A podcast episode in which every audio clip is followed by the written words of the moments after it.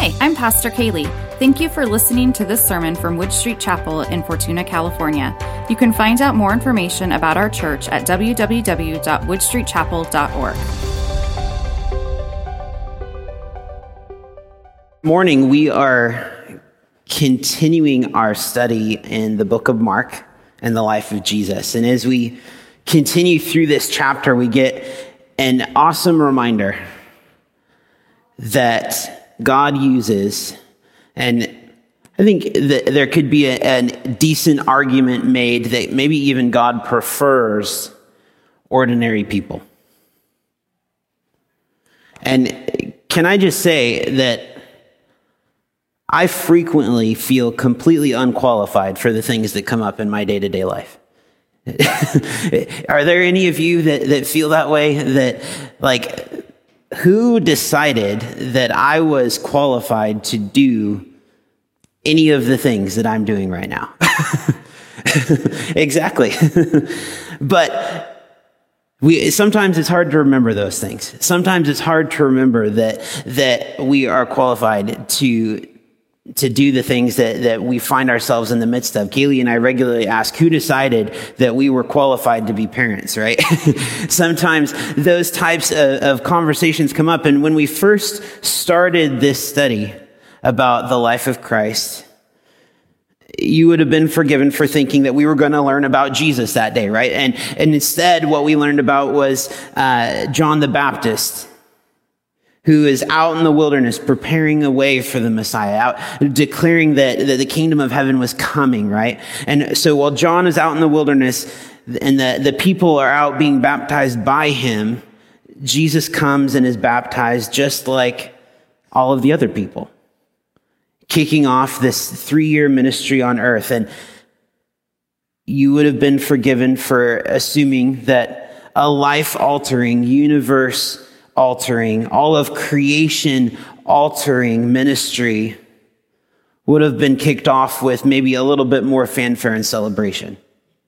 You would have, you would have thought that, that maybe there was like some parade that needed to happen, or maybe like all of the royalty in the, the area needed to show up.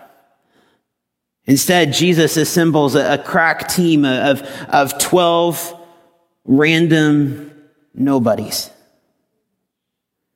12 ordinary people that you and I would never pick for the task. And yet they accomplished exactly what Jesus knew they would.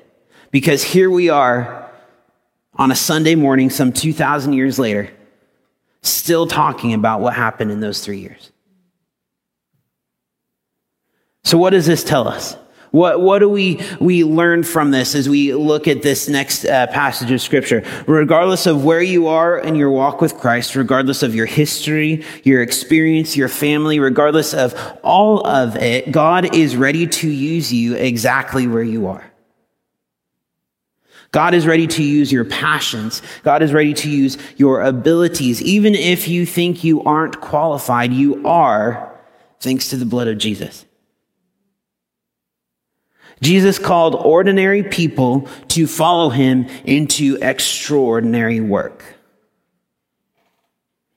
As disciples of Jesus, we must also be ready to follow him into the extraordinary.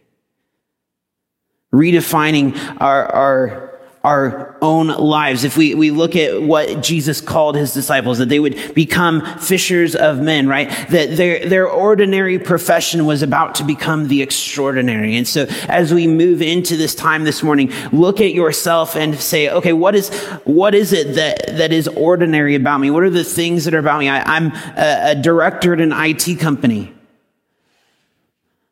So I'm a, a technician for men. yeah, what, what, does that look like in my life? And, and you have to come to that between you and God. So Jesus called ordinary people to follow him into extraordinary work. And so first we have the, this message that is being brought to the people, right? So we have Mark uh, 1, 14 through 15. It says, after John was put in prison, Jesus went into Galilee proclaiming the good news of God. That the time has come, he said, the kingdom of God has come near. Repent and believe the good news. The time is fulfilled.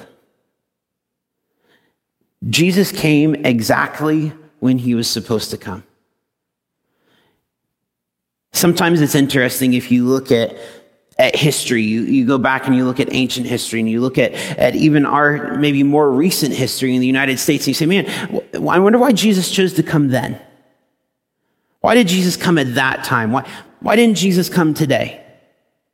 Why didn't Jesus come like a hundred years ago? What, what was it about that specific time? And, you know, we've, we've talked before that there, there's a lot of specific things that happened in that moment as far as the nations that were in power, as far as Rome being in control of a large portion of the uh, world. There is a single language that was uh, in most of three continents that was being spoken. There were roads that were allowing the, the travel of people and so the travel of, of messages and the gospel. Jesus wasn't early, he wasn't late. He came exactly when he was supposed to.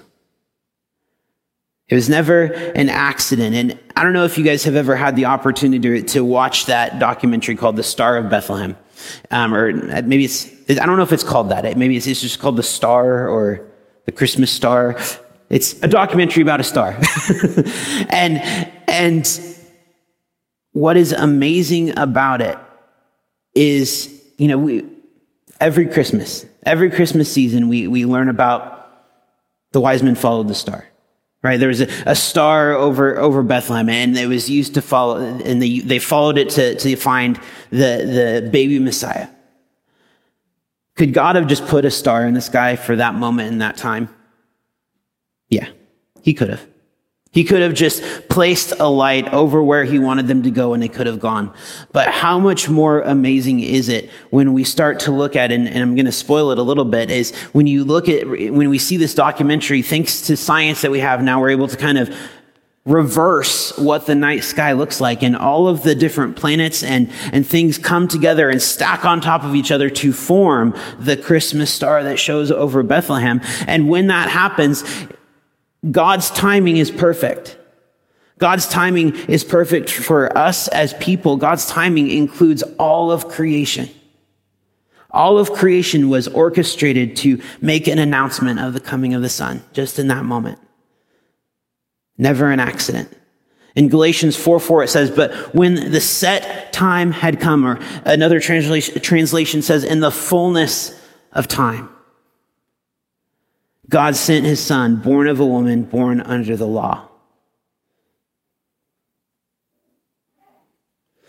So the kingdom of God is at hand. That's the message that Jesus is bringing. That's the, the good news. The kingdom of God is God's rule over God's people in God's place.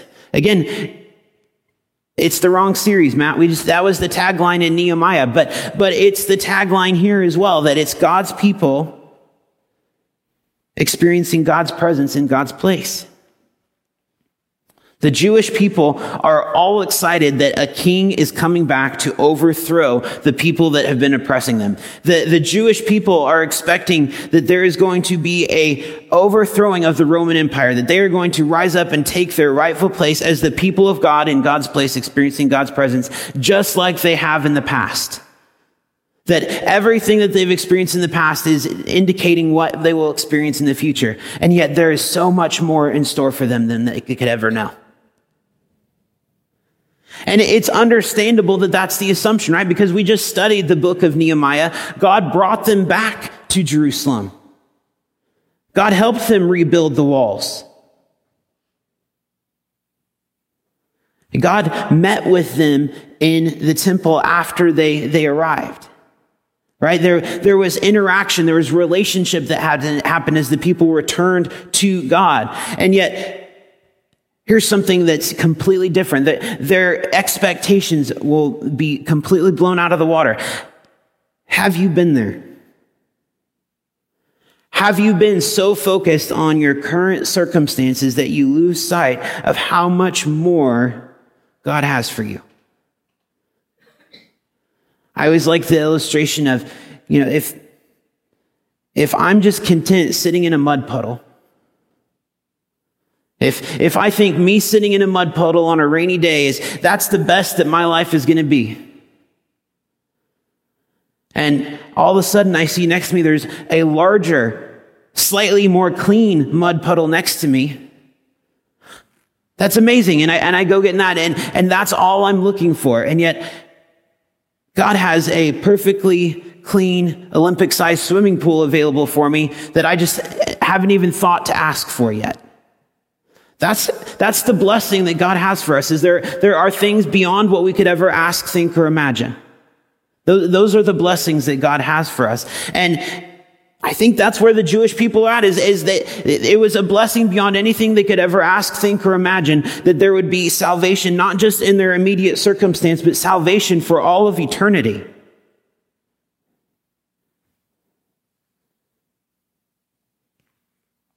All of the Old Testament is one big example of how God's people are constantly demonstrating their inability to maintain a, this relationship with God on their own. And yet it's also a demonstration of how in the midst of that, God still meets them where they're at. The Garden of Eden, God sets up a relationship between Adam and Eve. Adam and Eve sin and step away from that relationship. And yet God doesn't say, well, you're done. He meets them where they're at. We see the people of Israel that are getting rescued out of Egypt. They choose to turn away from God while they're in the wilderness and God doesn't say, well, you're done. He meets them where they're at. And over and over and over and over again, God comes back to the people of God in spite of their rejection, in spite of their disobedience. And here we now have Jesus coming to proclaim that there is good news, a new gospel, that the kingdom of heaven has come and that this particular struggle of constantly falling away and constantly having to be brought back, that that constant particular struggle is now resolved. Going forward, God's people can experience God's rule in God's place, not through anything they have done, but through what Jesus is going to do. And that now God's place isn't some uh, geographic location. God's place is now in their hearts.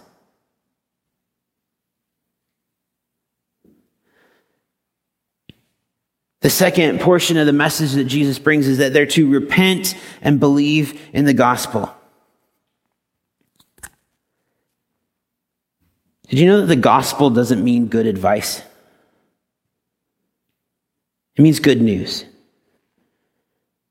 I think we can probably pretty safely say that every religion in the world, for the most part, gives good advice to some extent, right? Yeah, you, you shouldn't do this thing because then this will happen. You should probably do this thing because this will happen. Christianity isn't about what you need to do. That's advice. It's about what Jesus has done. That's news. A declaration that Jesus has invaded the kingdom of my heart and is sitting on the throne because I have invited him to take up residence there. That is good news. And because of that, the, the good advice st- comes from that. The, the fact that the news of Christ winning informs the, the actions of my life. I don't have to earn my way to God through good advice. Jesus has already done that. In Mark 1, we have a nobody carpenter in a nowhere city talking to nobodies, telling them to repent and turn from what they're doing and to follow a new radical life that he is going to show them, and they do it.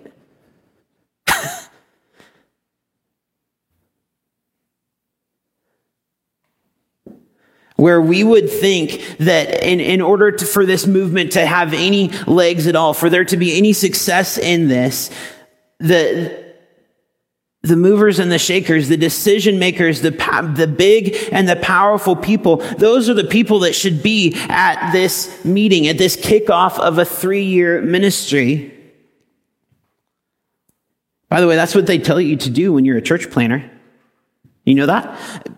I mean, and it makes sense, right? Uh, from a, a person's uh, standpoint, if you're going into a city and you want to have impact in a city, you want to reach and, and get the people that have the most reach and the most impact on your team. But Jesus went and got 12 fishermen. Well, uh, fishermen and a bunch of other people. He started with fishermen. that's, that's not the way we would do it. Jesus goes a different direction. In verses 16 through 17, it says, As Jesus walked beside the Sea of Galilee, he, see, he saw Simon and his brother Andrew casting a net into the lake, for they were fishermen. Come follow me, Jesus said, and I will send you out to fish for people. I'll make you fishers of men, right? That's the, the translation we know. Jesus' method to bring about God's kingdom began with gathering the ordinary. This is a, a fun exercise. In scripture, over and over and over, we see God using the ordinary.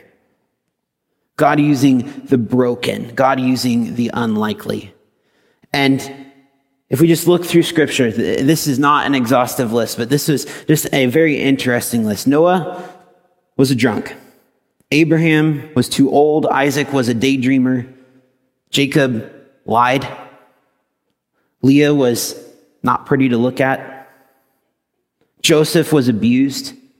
Moses had a stuttering problem. Gideon was afraid. Samson, depending on how you feel about long hair, but he was also a womanizer. Rahab was a prostitute. Jeremiah and Timothy were too young. David was an adulterer and a murderer. Elijah was suicidal. Isaiah preached naked. It's weird. Uh, Jonah ran from God. Naomi was a widow. Job was bankrupt. John the Baptist ate bugs. Peter denied Christ. The disciples fell asleep while they were praying. Martha worried about everything and probably had some anxiety issues. So the Samaritan woman was divorced a bunch of times. Zacchaeus was too small. Paul was too religious. Timothy had an ulcer. Lazarus was dead. I mean, those are, those are not the people that you pick to do things. In fact, that's almost like the list of, of features that you try to leave off of your list. Like if I'm picking a team, none of that is like, yeah, let's, let's bring that one in. And then as you start hearing that list, maybe you start thinking to yourself, well, I'm really not that bad off. I, am doing pretty good, actually. Well, let's be careful. Um, so, God has a purpose for your life. And did you know those things that we just talked about don't disqualify you from participating in the plans of God? God has a purpose for our lives, just like the, the life and the, purpose and the calling that he's placing in, in Mark 1 with these specific disciples. Instead of students selecting their desired teacher, which is, you know, if you've been in a Bible study, we kind of hear that, that that's normally the way it happened, right? The, the teacher, the disciples would go and say, Oh, I want to learn from this guy. So I need to kind of put in my application and he'll kind of review my life and say, eh, maybe you need to deal with that thing first and then, then come see me. Instead of that being the process, Jesus approaches his disciples first and says, Hey, I want to be in relationship with you. Stop doing what you're doing. Come away from that and follow me instead. So a small morning, Monday morning project for you. Go into any random business, maybe go into like Ace Hardware or like go into some office space or construction site or whatever. Um, find people in their workspace and say, hey, stop doing everything you're doing and follow me, and we're going to become construction workers for Jesus. That seems a little awkward. That seems like that interaction would be a little awkward. And, you know, if we're, we're honest, the, the approach of Jesus seems maybe a little weird and shocking that Jesus walks up to these people. Maybe he's met them before. Maybe they know who he is, but probably not well enough to say, hey, stop everything that you're doing, leave everything that you know, and come follow me.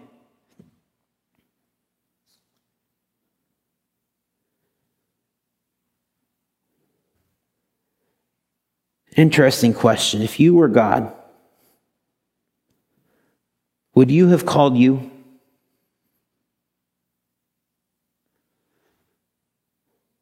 What if when Peter received that call from Jesus, if he received that, that invitation from Jesus, said, you know, let me pray about it for a little bit.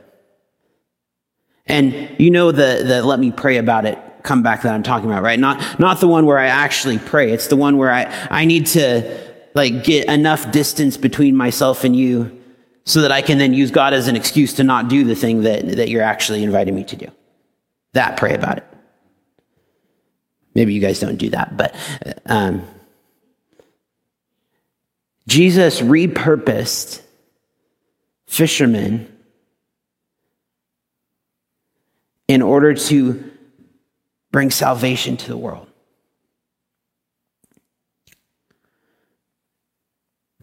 Interesting question. Also, do fish like being caught? I saw dad. Dad, uh, just came back from a trip out to Idaho, and my cousin took him out fishing. It looks like a, a beautiful spot, and he was trying to reel in a fish. And I don't. Did you know Davis was filming you when he did that? Okay. so dad was was reeling in the, the fish that he, he had on the line, and unfortunately, just as he was about to bring it in, it, it uh, slipped the hook and away it went back into the river. So I think just from that single example, we can probably say that most of the time, fish do not want to be caught.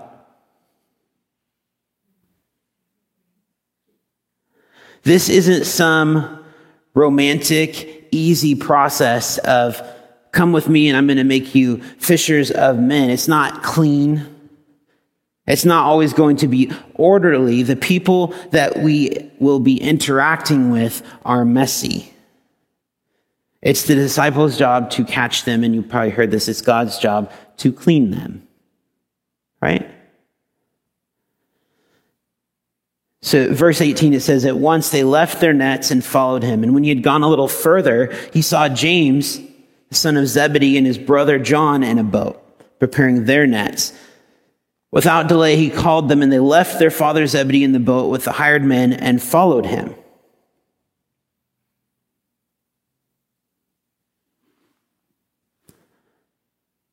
There's an important aspect of discipleship that we kind of start understanding, that we start learning when we watch these types of interactions.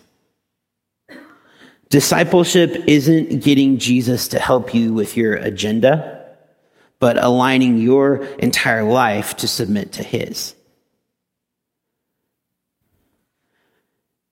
You know, it, it wouldn't really have worked if John or Paul or, or excuse me, John or Peter would have come back and said, well, why don't you come help us with these fish first and then we'll, we'll, we'll talk about whether or not we're going to follow you. The, the common approach that, that we see, especially in the West, is my stuff is broken. I need you to come fix it, God.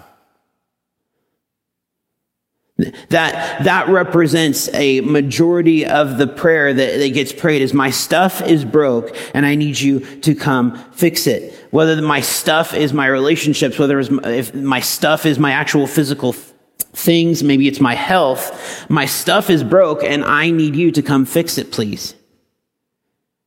But Jesus isn't a means to an end. He's not the repair guy.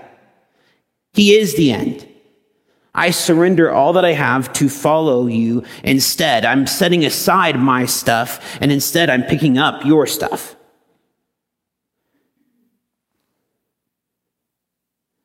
The only reason that there, it makes any sense for these people to stop doing what they're doing and go follow Jesus is if Jesus has the authority to bring that interruption about. Jesus didn't make an appointment. He showed up when it was time. He called them in to do something great. And there was a cost, and that cost was what they were already doing. And, you know, it seems reasonable to assume, especially if we look at that second invitation, business was probably good. They were repairing nets, and so you, you don't usually have to repair nets if you haven't been catching fish. So they, they've repairing nets, they've got hired servants on the boat. Things seem like it's going well. And yet Jesus is saying, leave that. Leave what you know. Leave what has been successful in the past and come with me.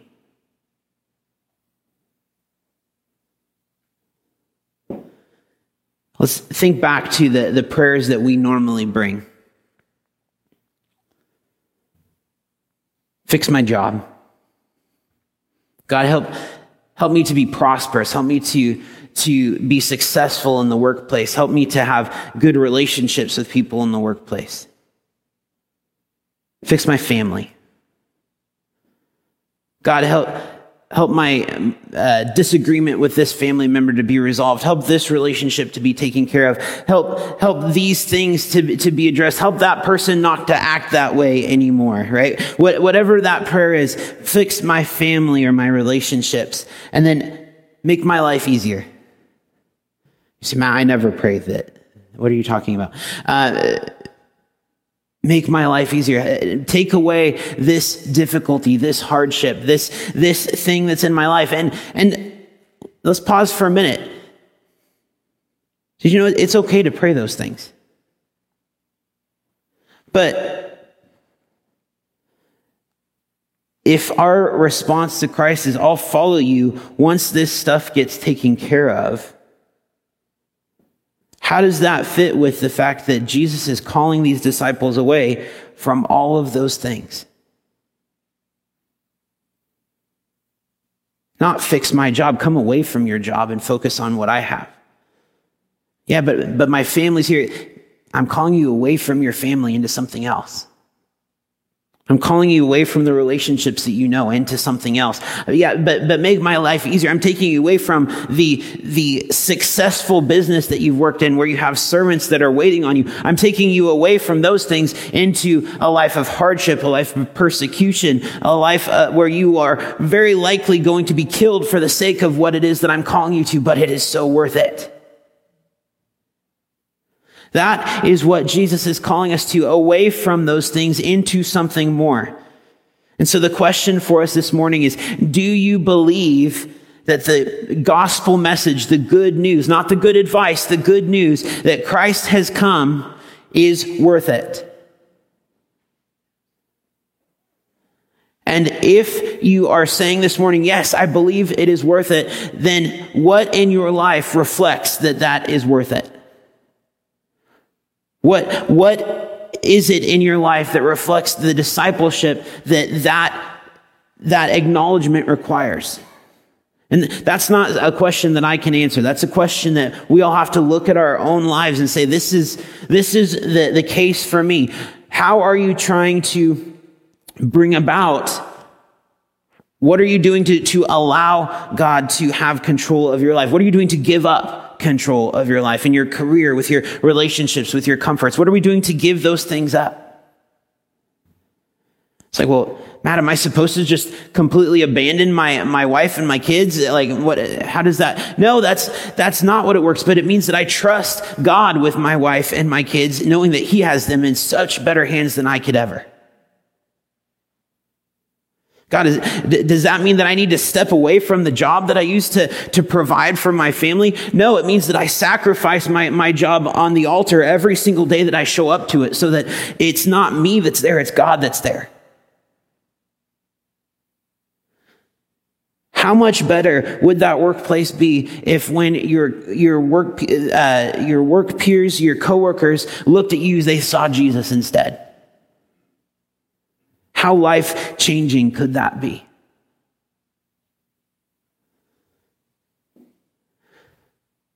Let's pray. Heavenly Father, as we've said week after week to this point, we want to know you. We want to know who you are. We want to know everything about you. We want to know you more. God, I want my life to be a reflection of who you are. In the areas where that isn't the case, Lord, we give those things up to you. We lay them down, we sacrifice them, and instead we, we take up who you are. God, we give up our, our careers. We, we lift up our families, Lord. We, we offer up the, those points of comfort that exist in our life and instead say, God, take them, they're yours. Shape us into who you would have us be.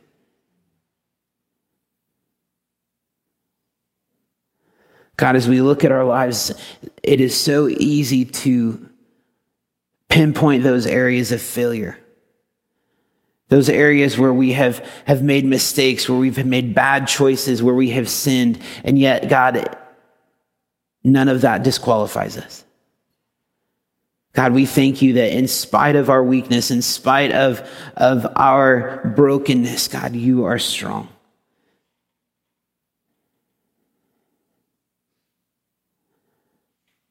Lord, as we go from this place today,